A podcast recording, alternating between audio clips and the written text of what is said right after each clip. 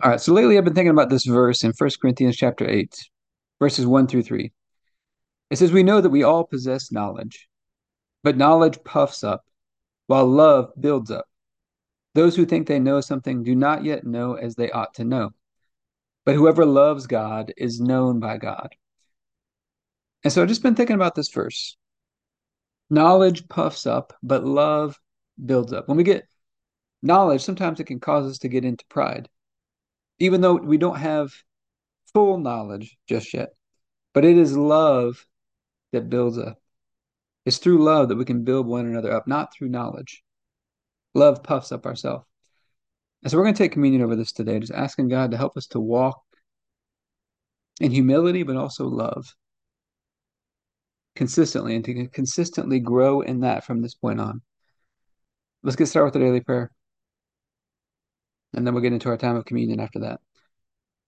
Heavenly Father, I pray for everybody who's watching or listening, their families, their friends, everybody connected to them, and all of our church and governmental leaders. And I thank you for releasing us from darkness and transferring us into the light, into the kingdom of your dear Son. I thank you for your purpose and grace given to us in Christ Jesus before time ever began. And that Jesus was struck down, he was smitten, bruised and pierced and crushed and destroyed, also that you could be on our side, that you could be fighting for us.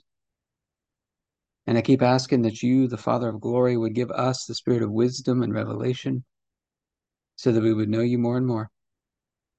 That the eyes of our hearts would be enlightened to know the hope to which you've called us and the riches of your glorious inheritance that is in us and the immeasurable greatness of your power to us who believe the same power that you exercised in Christ when you raised him from the dead and you seated him at your right hand in heavenly places, far above all rule and authority and power and dominion and every name that is named, not only in this age, but also in the one to come.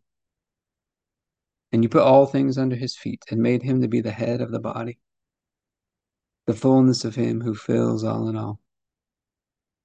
And Father, I ask you to bless us and to make your face shine upon us. Let us find grace and favor in your eyes. Expand our borders and our territory. Expand our capacity to receive everything you've given us in Christ. And to let it flow through us so that we do good and are a blessing to people all over the world. Send us opportunities to do good and be a blessing today. And help us make the most of those opportunities. Keep your hand on us and help us do today what's right and best in your eyes. And do it with peace and joy and confidence in you. And we ask you to stretch out your hand to heal and do signs and wonders and keep us from evil and pain. Through the mighty name of Jesus. Amen. And Father, we're so grateful. Grateful that you are with us Grateful that you give us knowledge, but help us to walk.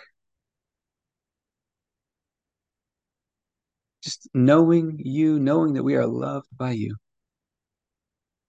Let us boast in that, that we know you. The Bible tells us that he who boasts should boast that we know you. That should be our knowledge, that we know you. And that would keep us humble and keep us walking in love where we're building each other up consistently. We're asking for your help to grow in that from this point on, Lord. And as we break the bread, that it would just be symbolic of breaking any bad habits or just patterns that we have of getting puffed up with knowledge, not walking in love. As we take the juice, it would be an activation. That from this point on, we got you with us. That we've got you with us to help us walk in this covenant of love. And so I thank you the night Jesus was betrayed, he took the bread. And he said, This is my body broken for you. Do this in remembrance of me. We get this opportunity to remember that through the sacrifice of Jesus, we've been made right and holy and perfect for Him. Been set free from our old way of doing things. We get to have this new way of doing things connected to you.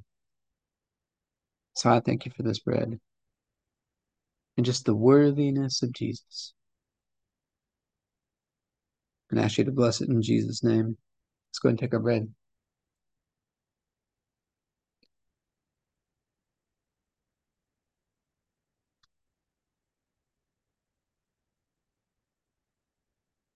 And after supper, Jesus took the cup. He said, This is the cup of the new covenant. In my blood, poured out for the forgiveness of sins for many. We get to have this covenant relationship with you, Father.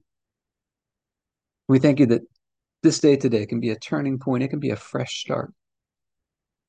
That we would just walk in higher and higher levels of love and humility and just connected to you in this covenant, Lord, in partnership with you. That we can know you more and more from this point on. I just thank you for this cup and ask you to bless it in Jesus' name. Let's go and take our juice.